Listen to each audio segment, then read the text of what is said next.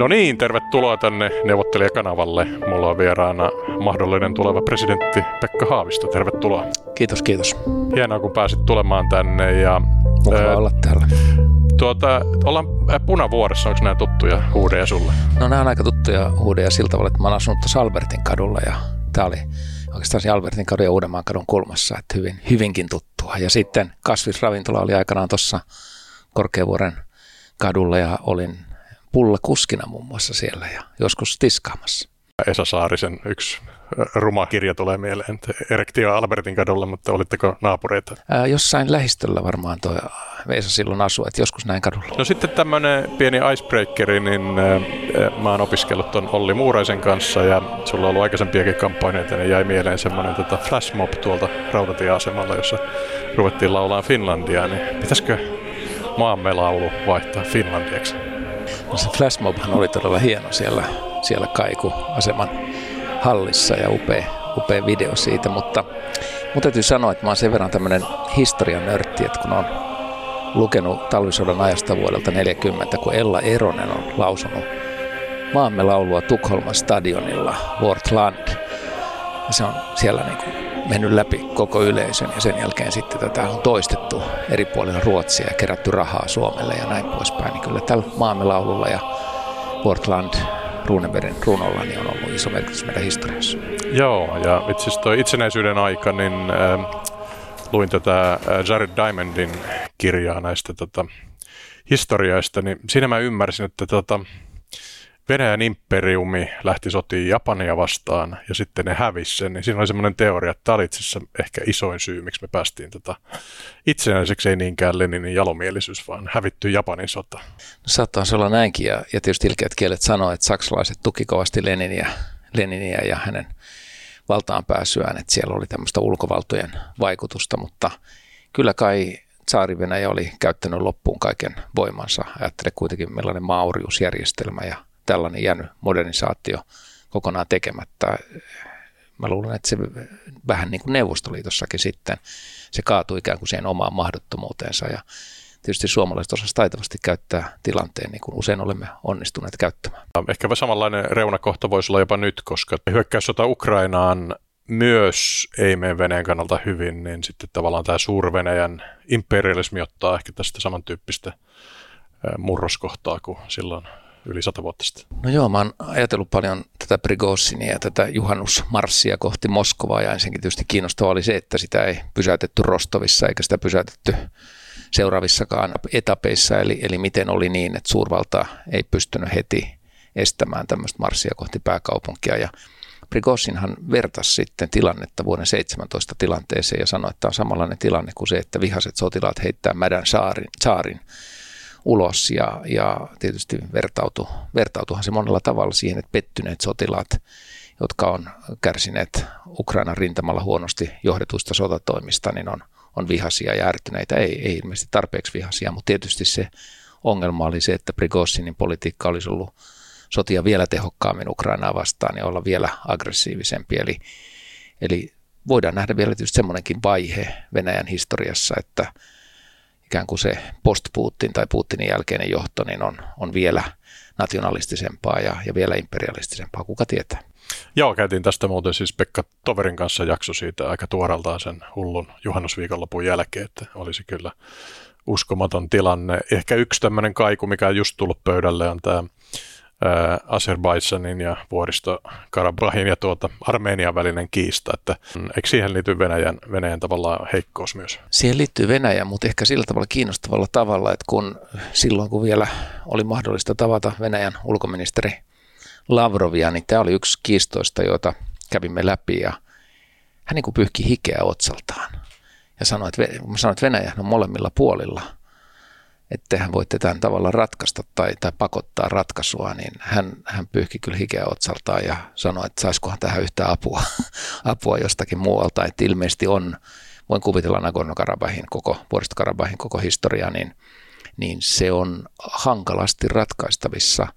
Ja olen tavannut sekä Azerbaidsanin että Armenian edustajia myös tämän viimeisimpien sotatapahtumien jälkeen. Ja siellä tuli kyllä mieleen, että jo pelkästään se kielen käyttö, miten toisesta osapuolesta puhutaan ja, ja se, se täydellinen toisen syyllistäminen, niin, niin sitä on sekä johdossa että ilmeisesti tavallisissa kansalaisissa, ennen kuin sieltä pääsee yli etsimään sitten sitä ratkaisua, niin, niin se, on, se on pitkä matka. Joo, ja tässä on siis Turkki liittyy kai sillä tavoin, että sekä Israel että Turkki niin tavallaan ensimmäisen kerran näytti näiden äh, sotadroonien voiman siellä ja tässä ekassa kahakassa ja, ja sitten tavallaan nyt sitten eikö enemmän kuitenkin Venäjä ja Armenian puolella? No siellä on varmaan semmoista lukkarin rakkautta. Usein ajatellaan näin, että, että siellä on enemmän, enemmän Venäjän sympatiaa, mutta, mutta voi ehkä ajatella näin, että se konfliktina ei, ei hyödytä oikein ketään sillä tavalla se, niin kuin sillä, sillä alueella, että niin kuin nähdään nyt sitten, nyt, nyt alkaa pakolaisvirrat lähteä vuodesta Karavahista ja, ja tulee uutta pakolaisuutta, että se on, se on myöskin naapureille vaikea paikka.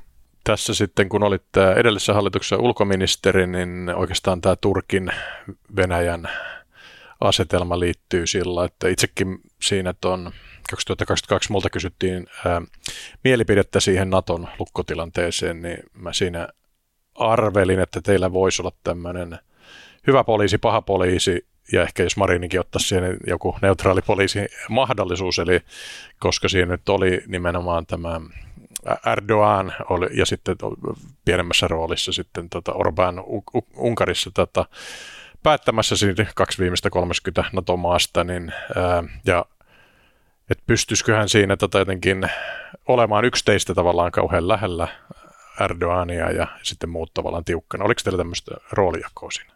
No ei ehkä ollut roolijakoa, mutta eh, jos palaa vielä sen verran siihen kevääseen 22 ja Suomen NATO-jäsenyyteen, että sinä hetkenä kun se oli meille selvää, että nyt Venäjä on hyökännyt Ukrainaan, muuttanut dramaattisesti koko Euroopan turvallisuustilannetta ja nyt on se valinta tehtävä, että lähdetään Naton jäseneksi ja pyritään saamaan vielä Ruotsi mukaan. Niin tähän ei ollut ollenkaan kaikille NATO-maille mitenkään ilmeistä. Oli NATO-maita, keskeisiäkin NATO-maita, jotka sanoivat, että hei, että älkää nyt eskaloito, keske, eskaloiko situ, äh, tilannetta keskellä konfliktia. Että tässä on tällainen äh, tilanne, on, vielä käydään Istanbulissa rauhanneuvotteluja, kun käytiin pari ensimmäistä kuukautta, ja jotkut olivat aika optimistisia, että vielä syntyisi joku järkiratkaisu tähän, tähän tilanteeseen, ja silloin nähtiin, että tämä tuo uuden elementin, tämä Suomen ja Ruotsin NATO-jäsenyys, ja mehän jouduttiin käymään systemaattisesti läpi kaikki NATO-maat kertoen, miten me tämä nähdään, miten me huolehditaan omasta puolustuksestamme ja miten me ei tulla taakaksi NATOlle tämmöisessä tilanteessa. Ja totta kai sitten jouduttiin vähän varautumaan tähän pitkittyneeseen jäsenyysprosessiin myös sitä kautta, että kysyttiin erilaisia turvalupauksia mailta ja saatiinkin niitä, joista oltiin tietysti tyytyväisiä, mutta se oli tietysti Unkari ja Turkki on noussut siinä niin kuin kepinnenään, mutta tämä prosessihan oli sisälsi oikeastaan keskustelut kaikkien kanssa ja silloin Suomeen, Suomeenhan tuli vieraiden virta silloin keväällä 2022 ulkoministereitä ja, ja muita tärkeitä päättäjiä juuri sen takia, että haluttiin eri NATO-maissa ymmärtää, mitä tämä merkitsee NATOlle ja miten, mitä NATO hyötyy tästä, jos Suomi ja Ruotsi tulee mukaan. Joo, ehkä tuosta kaksi, kaksi tuota keväästä, niin toi Mika Aaltolalla ja sitten tuolla tota, Risto ja Penttilällä tuntuu olla vähän eri näkemys siitä, kuinka tiukkaa se tavallaan vastustus tälle hakemukselle oli, että Risto ja Penttilän kirjassa su- oikeastaan suoraan sanottiin, että melkein kiellettiin, että joku kielsi, että älkää nyt laittako, mutta sitten taas Mika Aaltolan näkemystä ei tämmöistä niin kuin aktiivista vastustusta ollut, että oli ehkä näkemystä, että aika on huono, mutta onko sulla, pystytkö tuota kiistaa hieman no, En voi ihan kaikkia avata, mutta voin sanoa näin, että, että se ei ollut mitenkään itsestään selvää, että mm. kaikki tukevat tässä tilanteessa Joo. Suomen ja Ruotsin NATO-hakemusta oli niitä ajatuksia selvästi, että se pitäisi tapahtua rauhallisempana aikana, aikana jolloin ei ole tämmöistä aktiivista konfliktia. Ja siinä jouduttiin tekemään kyllä ihan lobbaustyö. Sitten jos mennään tähän Unkarin ja Turkin rooleihin, niin Unkarin osalta oli oikeastaan aika selvää, että he tulee tekemään päätöksensä sitten, kun Turkkikin tekee päätöksen. Mutta Turkin osalta varmasti oli niin, että olisi voinut nopeuttaa Turkin Suomea koskevaa päätöstä, jos me oltaisiin haluttu irtautua Ruotsista hyvin nopeasti. Ja sitä ei haluttu tehdä. Me oltiin ikään kuin houkuteltu tai viekoteltu Ruotsi tekemään mielestämme erittäin hyvä päätös, mutta haluttiin myöskin kävellä Ruotsin kanssa tämä matka yhdessä. Ja sitten kun tuli, tultiin sinne niin sanotusti viimeisille rajoille vuoden 2023 alussa, kun nähtiin näitä koronipolttoja, nähtiin tilanteen mutkistuvan entisestään, niin silloin tuli tietysti se kysymys, että nyt tulee hetki, jolloin niin kuin tärkeintä on pitää myös omasta turvallisuudesta huolta. Että tämä ei voi venyä liian pitkäksi Suomen osalta tämä, tämä odotusaika. Ja silloin sitten meidän tiet onneksi aika, voi sanoa nyt aika pehmeästi erosivat silloin keväällä 2023, mutta me, oltiin, me haluttiin olla mukana koko ajan, kun Ruotsinkin asia käsitellään, oli tämä kolmikanta Turkki, Suomi, Ruotsi. Joo, mä haastattelin tuota Torstilaa, joka oli pitkään ollut ää, Unkarin suurlähettiläs ja myös Martti Ahtisaaren avustaja, niin hän sitä oikeastaan kummasteli sitä Unkarin tavallaan linjaa, kun se on kuitenkin ollut veljeskansa ja tavallaan, että miten ne, miten ne niin kuin lähti sitten tavallaan tämmöiseksi niin kuin apupahaksi poliisiksi Erdogan, että mitä ne siitä oikein hyötyy? Niin no, Unkarilla tietysti on semmoinen suuri energiariippuus Venäjästä, sitten sillä on kiista, voidaan kohta palata siihen, ollut, ollut pitkä kiista unkarilaisvähemmistön kohtelusta Ukrainassa. Ja kun mäkin istuin usein Unkarin ulkoministeri Siarton kanssa, Peter Siarton kanssa, meillä oli hyviä keskusteluja, hän oli hyvin avoin niissä keskusteluissa kahdenvälisissä niin, mutta mä joudun niin menemään aika pitkälle historiaan ja sitten löysin yhdeltä kohdalta kiinteitä maata jalkojen alla.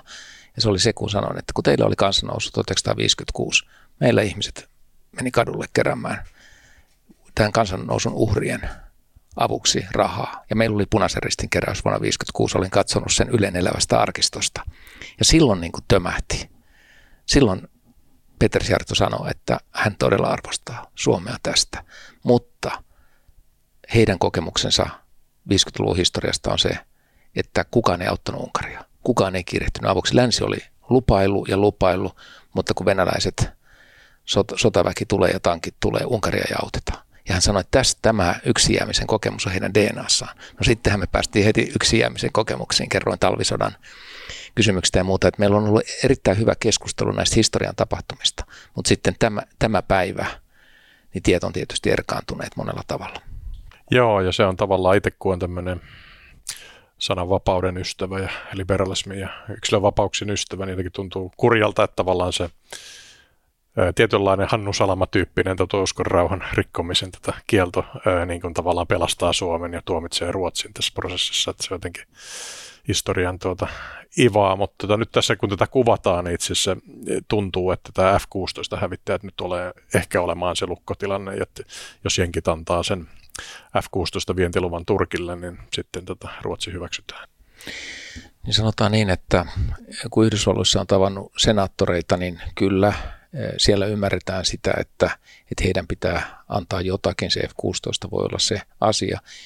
Mutta yllättävän paljon sitten Yhdysvaltain senaatissa keskustellaankin esimerkiksi kurdikysymyksestä ja mietitään Turkin joitakin toimia ja, ja, ja kurdien painostusta ja mietitään tätä ihmisoikeusnäkökulmasta ja muuta. Että hyvin samaa keskustelua kuin Euroopassa käydään sitten Turkin nyky, nykypolitiikasta ja sekin vaikuttaa tietysti Yhdysvaltain kantoihin.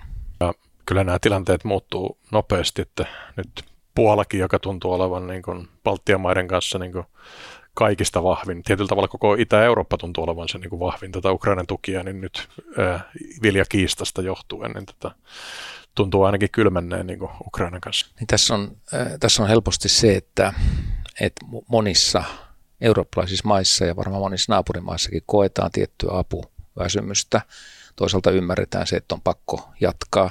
On tullut paljon pakolaisia. Sitten vielä tämä viljan hinnan dumppaus vaikutti maatalouden tuloihin naapurimaissa, kuten Puolassa, että niin monet asiat voi kasaantua ja sitten voi olla se pieni yksi uusi asia, joka vähän niin kuin katkaisee kamelin selän. Ja sitten kun se jossain maassa lähtee, ei nyt ehkä katkeamaan, mutta notkumaan, niin heti naapurustossa tulee tämä ketjureaktio Unkari. Unkari esimerkiksi tuli taas esille sitten omilla varauksillaan hyvin nopeasti, kun Puola oli tullut taas, taas esille. Ja tämän Ukrainan tukemisen ja Venäjän hyökkäyssodan pysäyttämisen niin kuin hienoin asiahan on ollut se, että Euroopan unioni on löytänyt oman sielunsa. Eurooppalaiset on tulleet yhteen, Euroopan unioni on pystynyt tekemään sanktiopäätökset, Euroopan unioni on pystynyt perustamaan rauhanrahaston kautta valtavasti aseapua Ukrainalle. Eli Eurooppa on toiminut tässä hyvin niin kuin jykevästi. Ja nyt me ollaan tilanteessa, jossa se välillä se torni vähän niin kuin heiluu, että pysyykö tämä torni pystyssä pienenä asinsiltana Afrikkaa, josta kohta puhutaan, niin tota, tämä Venäjän ja Ukrainan välinen Turkin takaama tuota, viljavientisopimus meriteitse, niin se kaatui tässä nyt keväällä ja, ja tuota, sen vuoksi näitä viljavirtoja, jotka aikaisemmin meni laivoilla Afrikkaan, niin niitä on lähdetty tuomaan maateitse Euroopan läpi, joka aiheuttaa sit ongelmia näille tuota, Ukrainan naapurimaille. Tähän ehkä, jos ajattelee vielä sen verran pysyä Ukrainassa, että monet ajattelivat, että diplomatia on kuollut, että nyt vaan aseet puhuu. Ja mä oon sanonut aikaisemminkin, että kolmessa asiassa diplomatia on toiminut. Yksi on ollut tämä viljasopimus, joka kuitenkin saatiin aikaan neuvoteltua Turkin YK avulla ja toivottavasti sille saadaan jatko jossain vaiheessa. Toinen on ollut se, mitä tapahtuu Zaporitsan ydinvoimalan ympärillä. Hyvin heiveröisiä turvallisuustoimia, mutta turvallisuustoimia kuitenkin, jota kansainvälinen atomienergiajärjestö IAEA on vetänyt. Ja sen, sen erittäin pätevä johtaja Grossi on itse ollut siellä kentällä. IAEAn ekspertit on mennyt Ukraina ja Venäjän rajan ylitse äärimmäisen vaarallisissa olosuhteissa koittanut hoitaa sitä ydinvoimalan turvallisuutta. Ja kolmas asia on ollut vankien vaihto. Eli kaiken tämän kaauksen keskellä Asovin tehtaan työläiset ja muut sotavangit, taistelijat, niin, niin osa heistä on saatu vaihdettua Ukraina ja Venäjän välillä. Ja kun puhui silloin punaisen ristin kanssa, tämän sodan alussa kansainvälisen punaisen ristin kanssa, niin he sanoivat, että tilanne on kaoottinen, siellä voi vaihtaa vangin kahteen vodkapulloon yli rajan suoraan. suoraan ja tästä kaauksesta on päästy jonkinlaiseen järjestelmään. Ei ehkä vielä olla Geneven sopimuksen mukaisissa toimissa, mutta ollaan kuitenkin edistytty sitä alkutilanteesta. Tämä ydinvoima, kun tavallaan Miten näet siis yleensä ehkä Suomessa tämä tuota, koko energiatilanne, josta voitaisiin myös puhua, niin on oikeastaan tämän niin kuin Olkiluoto kolmosen ja myös toki uusiutuvan ää, tuuli- ja aurinkoenergian muoto tullut balanssiin, niin onko, on, tavallaan, mä en tiedä, onko sulla ydinvoima kuuloma niin muuttunut tässä vuosien aikana? No mä oon seurannut vihreissä paljon tätä keskustelua ja meillähän on uusi sukupolvi, joka on tämmöinen pien ydinvoimaloihin hyvin myönteisesti suhtautuva joukko ja, ja ajattelen itse niin, että ehkä näissä ydinvoimalaitoksissa, niin kyllähän ne riskit edelleen säilyvät niin kuin Tsernobylistä Fukushimaan on, on nähty, mutta sitten jos vertaa ilmastoriskeihin, niin pitää, pitää ehkä tyytyä siihen, että, että jompikumpi riski on valittava ja ilmastoriskit on sitten tästä vielä suurempia. Se mitä hyvää on tapahtunut tietysti on ollut tässä uusiutuvan energian puolella, että tämä vihreä transitio, vihreä siirtymä on nyt hypännyt oikeastaan Venäjän hyökkäyksen takia aivan valtavasti. On käynyt pienellä paikkakunnalla Suomessa, jos yhtäkkiä tuulivoimaa nousee ja aurinkopaneelita tulee vanhoille suopohjille ja näin poispäin. Pieksämäki oli esimerkiksi, siellä oli dynaaminen tunnelma ja oli kiva nähdä, että vihreä siirtymä on jollain semmoisella paikkakunnalla nyt totta, verotuloja tulee. Ja sitten on tavannut tämän alan yrittäjiä, jotka oikeasti sanoo, että me ollaan siirtymässä osittain tämän vihreän siirtymän kautta sitten vetytalouteen, tulee vihreää terästä, jonain päivänä tulee sitten synteettisesti tuotettuja polttoaineita tämän vetytalouden tuotteena, että me, me tullaan niin kuin huikea vauhtia ehkä kokonaan uuden, u, uuteen teolliseen järjestelmään ja tämä on tietysti iso muutos. Joo, tuosta oli muuten siis SSABn tämä ää, puhtaan energian kehitysjohtaja, joka on suomalainen, niin silloin massiivinen päätös se raahet tuottaa 7 prosenttia meidän päästöistä Kyllä. ja sitten samanlainen monsteri löytyy Ruotsista ja ne oikeasti nyt sitten pohtii, että kummalla mennään ensin ja toivotaan nyt, että arpa kallistus Suomeen. Kyllä. Joo, mutta tota, käydään ehkä siellä Afrikassa tässä välillä, niin palataan sitten noihin vihreä energia vielä uudestaan. Niin tota, ehkä siis sen vuoksi, koska mä oon, mä oon tehnyt tämän Juhana Torkin kanssa tämmöisen tota, uusi neuvotteluvalta ja, ja siitä tämä ensimmäinen versio, niin haastattelin sua, kiitos vaan kutsuit mut sinne eduskuntataloon, mikä oli silloin nuorelle miehelle hieno asia, niin tota, silloin haastattelin myös Martti Ahtisaarta, niin tavallaan tämmöinen niin rauhanneuvottelu oli tosi kova Suomen os- osaaminen tavallaan niin kuin neutraalina maan. Annoit siinä näitä neuvotteluteesejä nimenomaan tuohon Darfuriin liittyen. Niin minkälainen paikka tämä Darfur on ja mikä se oikeastaan on? No Darfurhan on yksi maakunta Sudanissa, mutta onko se nyt suunnilleen Ranskan kokoinen tai miten se onkaan. Että se, ne mittakaavat on tietysti niin valtavat. Sudan on, on erittäin suuri afrikkalainen maa ja, ja siellä on nyt parhaillaankin menossa sisällissota, joka kattaa Darfurin, mutta myöskin pääkaupunki Karttumin, että ei ole rauhaa näkynyt. Mä tietysti kun on ulkoministeri aikana keskittynyt muihin asioihin, niin aina kun näkee uutisia sieltä, niin huomaa, että hei, mähän tunnen ton tyypin, mä tunnen tonkin tyypin, ton kanssa mä oon neuvotellut, ton mä tunnen, että, että se on semmoinen samaan aikaan kihelmöivä tunne siitä, että näihin konflikteihin voisi vaikuttaa. Ja sitten saan tietysti puhelinsoittoja sieltä näiltä, näiltä ihmisiltä, mutta tällä hetkellä ää, siellä on erittäin jännitteinen tilanne ja nimenomaan Länsi-Darfurissa on ollut, ollut nyt löytynyt näitä joukkohautoja, joukkohautoja ihan viimeisten taistelujen jäljiltä, eli, eli paljon ihmishenkiä menetetty.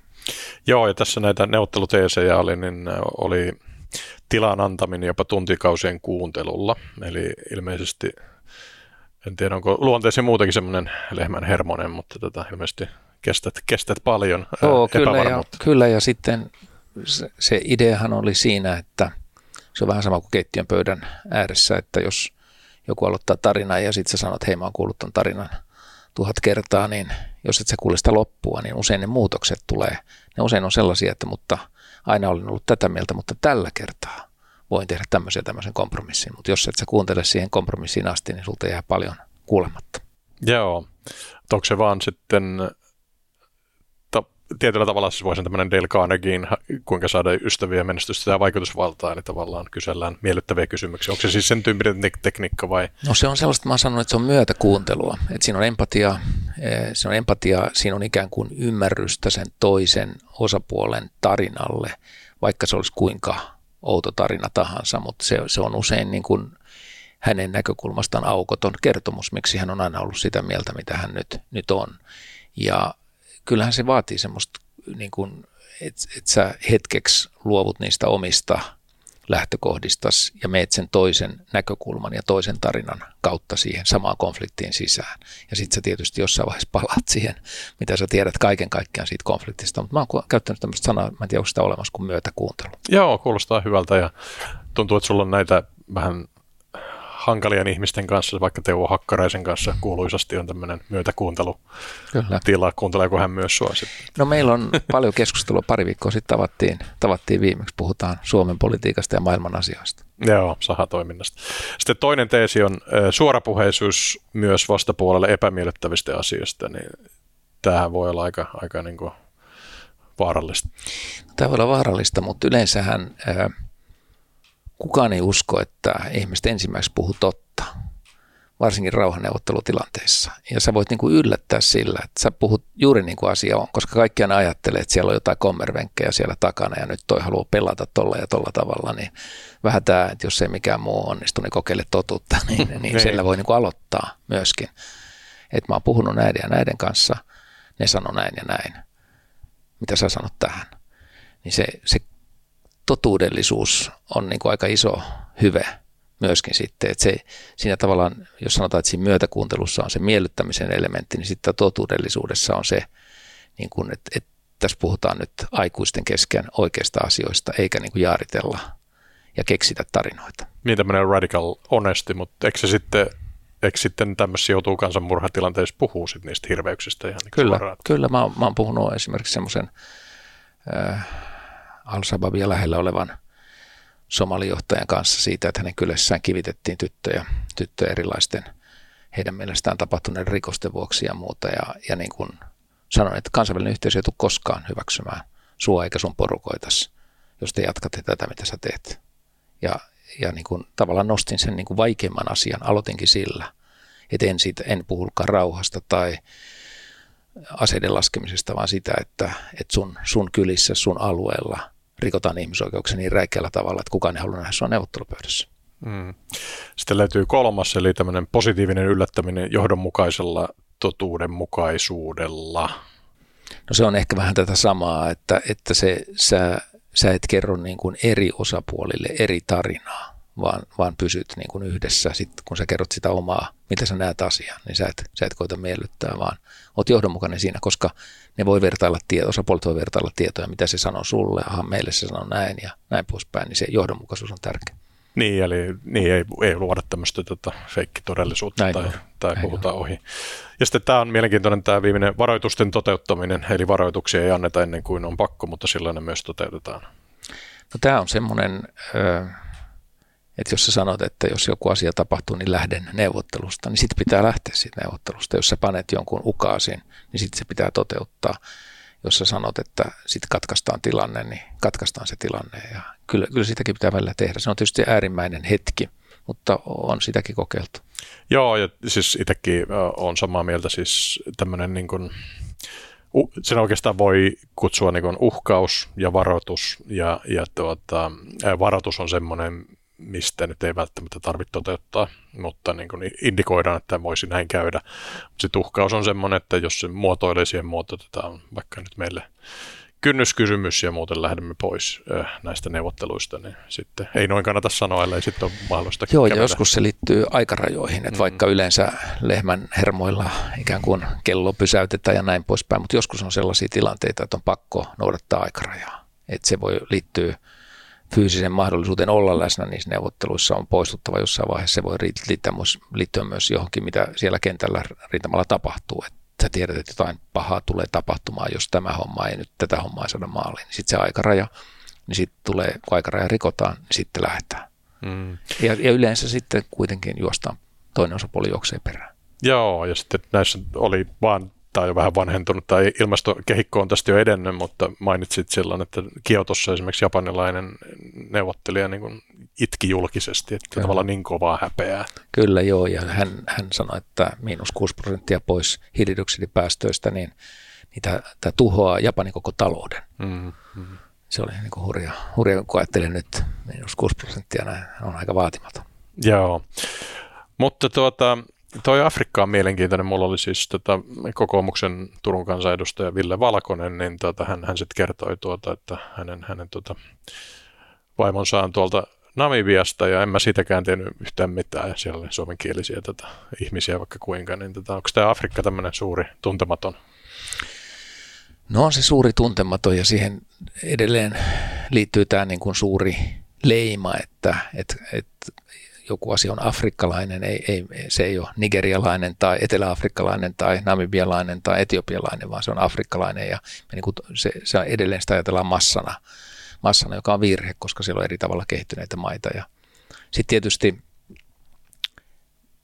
me nähdään nyt, nyt esimerkiksi Suomikin vähän kääntämässä selkäänsä, varmasti jos kehitysyhteistyövarat laskee, niin näille eri kehitysprojekteille. Mä Sudanissa joltain ystäviltäni kysyin Kiinasta, että minkälainen on se kiinalainen hissipuhe täällä Afrikassa. Ja sanoin, että se on hyvin yksinkertainen, siinä on kolme asiaa. Kiinalaiset sanoivat, että 70-luvulla meille sanottiin, että me ei selvitä tästä karmeasta väestön kasvusta. Sitten me tehtiin väestöohjelma ja on pärjätty nyt aika hyvin, että jos teillä on Afrikassa ongelmana väestön kasvu, meillä on siihen ratkaisu. Sitten 90-luvulla sanottiin, että no nyt se väestön kasvu on ehkä ratkaistu, mutta Kiina ei koskaan ratkaise talousongelmia. No, meillä on ollut semmoinen 5, 6, 7 prosentin tasainen vuosikasvu, että jos teillä on mitään talousongelmia täällä Afrikassa, me voidaan kyllä ratkaista ne tämä 90-luvulla. Ja sitten nyt ö, sanotaan, että Kiina ei selviä ympäristöongelmista. Ja sitten sanoo afrikkalaiselle partnerille, että meiltä nyt saisi olla halvimmat aurinkopaneelit ja halvimmat tuuligeneraattorit, että jos teillä on mitään ympäristöongelmia täällä Afrikassa, meiltä saisi tämän teknologian. Tämä on niin kuin ne kolme pointtia kiinalaisten hissipuheessa. Ja tämä sudanilainen partneri sanoi, että tehkää parempi puhe, niin he niin kuin kallistaa korvansa Euroopan puoleen. Ja siinä on vähän tekemistä. Näin no, siinä ei paljon auta, että no meillä on tämä demokratia. Että, että, Näin juuri, niin. että siinä tulee tota, joku sanoi, että kiinalaiset saa sairaala ja eurooppalaiset saat moraali, moraalisaarnan, niin se ei, se ei paljon lohduta. Että siinä tavallaan pitäisi olla se, in, Kiina tulee investoinneilla ja me, mehän tavallaan luovuttiin niistä suurista infrainvestoinneista, puhuttiin valkoisista elefanteista, epäonnistuneista projekteista, mutta jollain, jostain syystä näyttää niin kuin toimivan nyt tässä uudessa konseptissa. Joo, ja nämä kestää aikansa, kun nämä tulee. Mä muistan, mulla oli Eija Riitta Korhola, joka on oikein fiksu meppi ollut ja kirjoittanut hyvän kirjan, niin tota, siellä on vielä muutama vuosi sitten vähän ajateltiin, että onko nämä tota, ää, tuulivoimaprojektit sitten kuitenkaan kääntymässä, mutta sitten mulla on ollut monta ihan niin kuin teollisuuden edustajaa ollut tuota vaikka korkean näitä konsultteja ja sitten ihan vaikka Karunan toimarikin oli täällä, niin tota, tuntuu, että tota, kyllä nämä nyt tuntuu toimimaan ja sitten vielä jopa se aurinko, joka tuntuu vielä niin kuin erityisen häröltä, niin sekin toimii Suomessa yllättävän hyvin, että täällä on puhdas ilma ja silläkin on merkitystä, että siis ei ole ilmansaasteita. Ja Joo, ja kuulin, ei... kuulin uuden asian Pieksämäellä, että kun siellä on sitä kylmää suovettä siellä pohjalla, niin se aurinkopaneelin jäähdytys on, on hyvä hoitaa myöskin sitten, että siinä itse asiassa saa, saa sen tuoton, tuoton paremmaksi sitten tämmöisessä soisessa maastossa. Joo, ja sitten turvesuo, joka tavallaan vähän niin kuin menetettiin se, ja sekin on niin kuin mahdollisesti tragedia, mutta sitten taas niille turvesoille, ne, niillä voi rakentaa niitä aurinkopaneeleita, ja ehkä niiden alle vielä jotain tuota, näitä kasvihuoneita. Että, että siis kaikessa on niin kuin mahdollista ja sitten nämä saattaa loksahtaa, loksahtaa sitten paikallaan ja Olkiluotoonkaan ei kukaan oikein uskonut, mutta sieltäpä se sitten kivireen jälkeen tuli, että meillä on siis mun aika hyvä ja semmoinen optimistinen kulma tuossa niin kuin puhtaassa energiasta tällä hetkellä Suomessa. Onhan meillä muutama tietysti itse, itselle läheinen tuo Rosatom, koska lähdin silloin hallituksesta, kun siitä päätettiin, päätettiin ja, ja on, on ollut tietysti näitä virheinvestointejakin, mutta, mutta tämä on, tämä on hieno hetki, jolloin nähdään tämmöinen vihreä siirtymä niin kuin todellisuudessa. Joo, ja sitten tota, nyt on siis myös tämä tota, sekä aurinkovoimasta että, että tuulivoimasta niin tulee, tulee siis ihan merkittäviä määriä. Ne, ne on kilpailukykyisiä ää, energiamuotoja ja sitten tota, näyttää, että sähköautetkin toteutuu ja kaksisuuntainen verkko, eli, eli tota, sä voit itsekin lähettää pienen sähköä sinne verkkoon, että tämä on niin kuin mun mielestä aika mukava, mukava kulma. Joo, tämä on jännä, kun mä oon paljon ollut tuon teollisuuden ja suomalaisten yritysten Climate Leadership Councilin kanssa tekemisissä ja joku siellä, siellä sille vähän niin kuin löi nyrkkiä mun kanssa yhteen, että me tehtiin se. Ja mä niin kuin mietin, että on itse asiassa oma tausta on ympäristöliikkeessä, hänen taustansa raskaassa teollisuudessa ja jollain tavalla ne visiot on yhtäkkiä tullut niin kuin yhteen tässä vihreässä siirtymässä ja, ja uudessa energiataloudessa ja näin poispäin. Että huikea, huikea muutos, mikä on menossa ja eipä tätä olisi kukaan uskonut silloin, muistan 70-luvulla, kun puhuttiin luonnonsuojelusta ja ympäristöstä, niin käytettiin jopa tämmöisiä lauseita mun nuoruudessani, että luonnon saastuminen on välttämätön hinta, joka meidän on elintasosta maksettava. Ihan, sitä pidettiin ihan normaalina lauseena. Joo, joo. Ja siis tietyllä tavalla tämmöinen vastakkainasettelu niin tavallaan jotenkin samansuuntaisuudeksi ainakin pitkälti kääntynyt, mutta olisiko tässä niin jotain opittavaa tästä muustakin identiteettipolitiikasta, että joskus asiat vaan nyt sitten menee tai saadaan kääntymään oikeaan suuntaan, jos tulee onnekkaita tai viisaita päätöksiä. Mä tiedän, mä en ihan tarkkaan tiedä, mikä on identiteettipolitiikkaa ja sitten usein sanotaan näin, että, että Suomi on niin pieni kansa, että täällä pitäisi olla kaikkien samaa mieltä. Mä en, mä en ajattele niin, koska erimielisyydellä on usein se, siitä on se hyöty, että kun on niitä eri kantoja, niin joku niistä sattuu olemaan se oikeakin kanta, kanta sitten ja todistaa, nähdään sitten tulevaisuudessa, että se todistetaan oikeaksi. Mutta meillä pitäisi olla se neuvottelumekanismi että niitä erimielisyyksiä saa olla ja pitää olla, mutta meillä pitää olla se tapa, millä, millä niistä keskustellaan ja sivistyneesti keskustellaan. Ja kyllähän monet haikailevat tuolla eduskunnassa vähän sitä vanhaa eduskunnan kahvilan tunnelmaa, missä ehkä vielä enemmän poliitikotkin seko, sekoittu toistensa pöytiin ja, ja oli, oli kavereita sitten sen istuntosalin ulkopuolella ja muuta. Että kyllä meillä on tässä suomalaisessa politiikassa päätöksentekomekanismissa joku hieno traditio ja ehkä jopa tuolla AY- ja työnantajien puolella, jos ajattelee sieltä niin kuin sopimusjärjestelmiä, niin ei niitä kannata ihan romukoppaan heittää. Me tarvitaan niitä. Joo, ehkä mä tota, haen siis tietyllä tavalla no ehkä tuota, mahdollisen edeltäjäsi, eli ää, Niinisten tuota, tämä tolkkukeskustelu, että okei, toki on niinku niitä hulluja ja sitten tota, ehkä, ehkä väärässä olevia ja ei, ei välttämättä siis väliä kompromissi missään tapauksessa oikein, mutta on sillä tietyllä tavalla sillä jonkinlaisella maltillisella arvojohtajuudella sitten paikkansakin sitten, tai ainakin niin kuin erilaisuuden sietämisessä, niin kuin sanoit.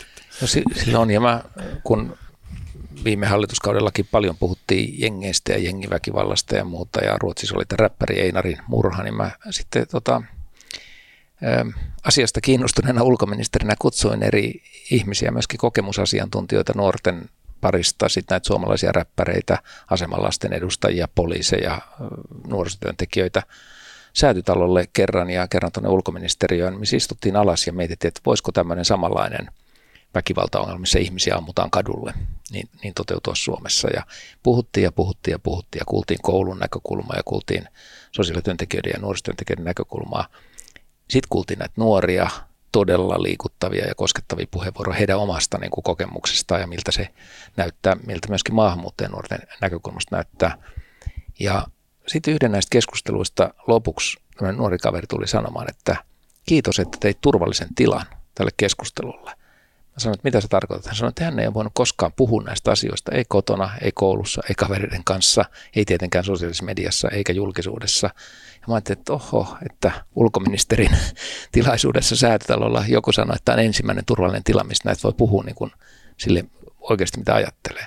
Ja silloin ajattelin, että hei, että tämä on nyt vain yksi keskustelu monien joukossa, mutta näitä keskusteluja tarvitaan paljon lisää, jotta tähän niin kuin, jos tämä yhteistoiminta ja yhteisymmärrys siitä, mitä ongelmaa ollaan ratkaisemassa, niin kuin sekin kasvaisi. Mm. Joo, toi on toi, siinä yhdistyy ehkä sitten tätä, jotkut puhuu turvallisesta tilasta tietyllä tavalla semmoista niin kuin väistämisvelvollisuus tematiikkaa käyttäen, että tavallaan kun joku tavallaan erityisen kokeva ihminen puhuu, niin muiden pitää sitten olla kommentoimatta mitään, niin siinäkin on omat va- va- tuota, vaaransa, mutta ilman muuta semmoinen niin viha tai huutelu tai, tai tota vaientaminen, niin se, se, ei ole, se ei ole kyllä hyvä asia. Että joku auktoriteetti siinä varmaan siis on hyvä olla välissä. Niin se, joo, eihän se ole pelkkää puhetta, vaan siinä on kanssa ehkä tämä aktiivisen kuuntelun tai myötäkuuntelun elementti, että sä, sä mä, mä olen usein kokenut niin ja tässä yhteydessä erityisesti kun nuori sanoi näin, puhui, että kiitos, että loit turvallisen tilan, niin kyllä mä ajattelin, että, että luotiin tila, jossa ihmiset kuunteli toisiaan. Mm. Että se, se turvallisuuteen kuuluu myös se, että siinä on sitä myötäkuuntelua tai empaattista kuuntelua, missä sitä ikinä halutaan sanoa, että se on yksi osa sitä hyvää keskustelua. Joo, tota, tavallaan niin kuin Agoran tai kansalaismielipiteiden torin puutteen ongelmaa mä joskus mietin, että tavallaan kun ennen Twitteri mun mielestä niin kuin vähän sellainen ehkä vasemmistosuunteen pilalla, että tavallaan ei, ei sitten saanut tavallaan sitten ehkä oikeasta puolella sanoa mitään ja nyt se on ehkä tietyllä tavalla vähän toiseen suuntaan ja tavallaan, mutta meillä ei oikein ole semmoista tätä niin kuin vapaan suoran keskustelun foorumia, jossa tavallaan – hieman soraäänetkin, jos mahdolliset. Mä en tiedä, miten tuon ongelman voi ratkaista. No, jotkut väittävät, että TikTok olisi sellainen foorumi, mutta, ja, ja mä oon jopa TikTokissa, mutta kyllä mä niin sitä kommenttipalstoja, kun mä katson, jos Twitterissä ääripäät on näin, niin kuin niin. TikTokissa on näin, että, että se on ihan totta. Siis mä, mä luotan hirveästi, en, en niinkään sosiaalisen median, vaan siihen oikein, oikeaan kohtaamiseen, että livenä, livenä ollaan yhdessä jossain tilassa ja sitten käydään, käydään läpi. Mulla on ainakin itsellä niin kuin siitä siitä älyttömän hyviä kokemuksia, että ihmiset sellaisissa tilanteissa niin kuin pakottautuu ymmärtämään toisiaan. Joo, ja kyllä tietyllä tavalla tämä korona teki sen etämaailma ja nyt, nyt on sitten kova kaipuu palata sitten ihmisillä samoihin tiloihin, että toivottavasti se nyt tavallaan tuo, tuo takaisin tätä menetettyä, menetettyä maailmaa, jossa kes, samassa tilassa puhuttiin. Kyllä. Öö, ehkä tuosta tota, olet paljon ollut maailmalla, mä itsekin ollut siis 13 vuotta Lontoossa ja vuoden Jenkeissä, niin tota, se tuo aina tiettyä toiseutta tai äh, erilaisen kulttuurin ymmärrystä, että aina voi sitä ammentaa, niin mitä sä näkisit, että tätä oot tuolla maailmalla oppinut tai, tai mitä on, on tullut ja tullut reppuun sitten mukaan? No mä muistan, kun olin aikana tuolla Vuotossouduissa ja Iokisouduissa, Iokisouduissa on vieläkin, niin, niin siellä oli tämmöinen Heikki, olikohan Ylikuijala tuolta Torniojokilaaksosta ja hänen, oliko isoisänsä sitten oli reillä vienyt tervaa Pietariin ja, ja isoisältä oli sitten kysytty, että mitä sä oot siellä maailmalla oppinut. Ja hän oli sitten vastannut, että no sen hän on maailmalla oppinut, että ei maailmalle kannata oppia lähteä viemään, kyllä maailmalla osataan. Ja tämä on, tämä on niin kuin monessa paikassa mulle tullut mieleen tämä tämmöisen vanhan miehen mulle kertoma viisaus, että maailmalla osataan aika paljon asioita.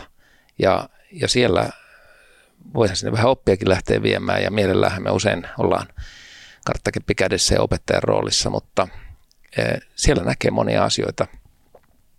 Kun puhuttiin sitä Darfurissa, Darfurista, niin siellä näkee esimerkiksi sen, että siellä on tämmöinen perinteinen sovittelumekanismi konflikteille, joka on sitten täysin häipynyt näiden Kalasnikov-sotien ja uuden aseistuksen alle ja muuta, mutta kun se sieltä kaivaa esiin, niin siellä on riitojen ratkaisumekanismi, joka on ihan vanhaa järjestelmä, jolla he on kylien välisiä ja alueiden välisiä riitoja ratkaisu. Että ei, kun rauhaa rakennetaan, ei rakenneta niin kuin tyhjyyden päälle, vaan rakennetaan jo vanhaan käsitykseen siitä, miten yleensä neuvoteltiin, miten rauha rakennettiin. Ja siitä, siitä voi olla paljon semmoista niin kuin traditionaalista tietoa esim, esimerkkinä, Joo. maailmalla voi oppia. No, kuka, mainitsen nyt, kuka, kuka näistä tota, suomalaisista on, on sun mielestä ollut paras presidentti? no mä sanon, että onneksi ei käydä kilpailua menneitä presidenttejä vastaan, koska kaikilla on ollut, ollut hyvin, mutta totta kai on ollut paljon draamaa Suomen historiassa. Ja, ja tietysti jos mä mainitsen muutaman, niin se Stolberin rooli koko meidän perustuslain rakentamisessa. Ja sitten hänen siellä vielä 30-luvun alkuun sattunut tämä kyyditys, jossa sitten eläkkeellä olevaa presidenttiä lähdetään viemään itärajan suuntaan niin kuin karme, karmeita tapahtumia, että hän todella taisteli oman näkemyksensä puolesta ja, ja kansallisteatterissa oli hieno esitys, tämä ensimmäinen tasavalta, jossa tätä Stolberin elämää vielä käydään läpi. Ja tietysti sitten tulee Risto Ryti ja se draama mieleen, jossa sitten hän ikään kuin tekee sopimuksen paholaisen kanssa, tässä tapauksessa Natsi-Saksan kanssa ja pitää siitä kiinni sitten viimeisen asti, kunnes, kunnes valta, valta vaihtuu erittäin vaikeissa olosuhteissa toiminut ja, ja ehkä omia poliittisia ajatuksiakin vastaan, eikä ihan mikään Natsi-Saksan suuri ihailija, ihailija koskaan ollut. Ja tietysti sitten tota, Paasikivestä täytyy sanoa, että ainakin jätti jälkeensä hyvät päiväkirjat. että ainakin sana oli hallussa. Joo, joo toi Risto Ritin tilanne siis oli semmoinen, että tuota, jatkosodan aikana niin kuin, Hitler vaati siis tavallaan niin kuin, Suomen ehdotonta liittymistä tavallaan tähän akselivaltioihin ja sitten tavallaan presidentti teki omissa nimissään sopimuksen ilman eduskuntaa tota Hitlerin kanssa, että saadaan tota ne aseet, voidaan käydä Venäjää vastaan sotaa, mutta sitten tota, koska Hitler ei ymmärtänyt demokratiaa, että tavallaan sitten se oli nimenomaan presidentin välinen sopimus, niin eduskunta pystyi, pystyi tuota sitten katkaisemaan tämän suhteen. Kyllä. Joo, se oli, se oli aikamoinen neuvotteluuhraus kyllä.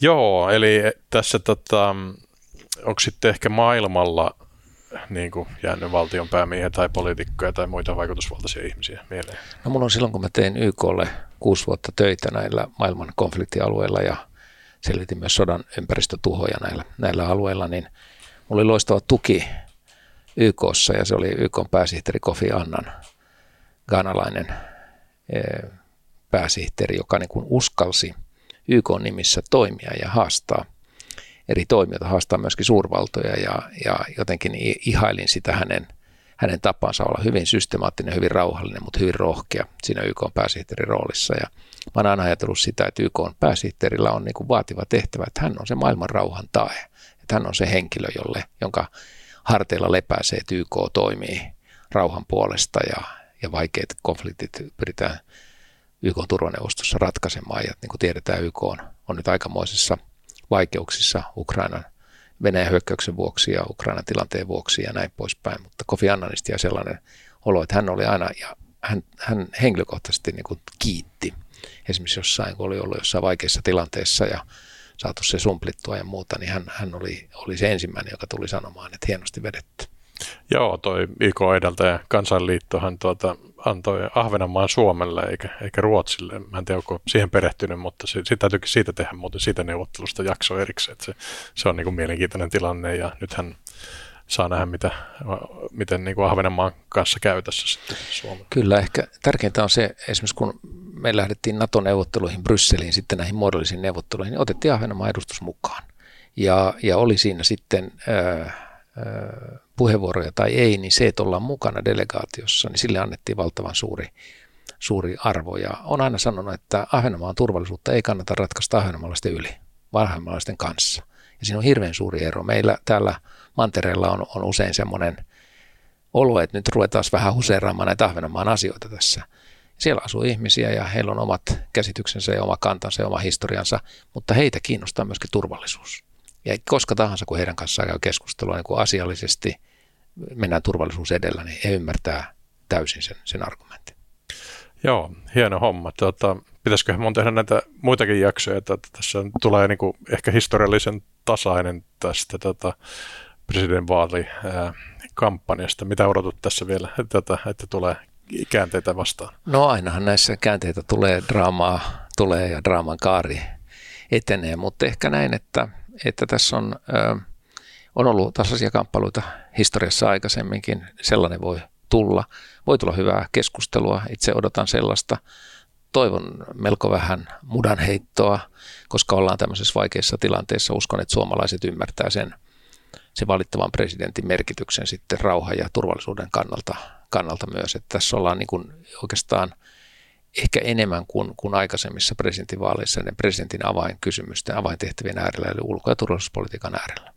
Joo, hieno homma, mutta tota, saapa nähdä mitä käy ja tosiaan ehkä sen verran paljon sitä, että mä oon yhden kerran sua aikaisemmin äänestänyt. No niin, kiitos siitä. Kaikki tuki tarpeen aina. Joo, kiitoksia. Mulla on ollut vieraana Pekka Haavisto, mahdollinen tuleva presidentti. Ja nyt kun siirrytään sitten tuonne sisäpiirin puolelle ja keskustellaan vielä tuota, lisäaiheesta. Kiitoksia vieraanista. Kiitoksia, oli mukava olla täällä.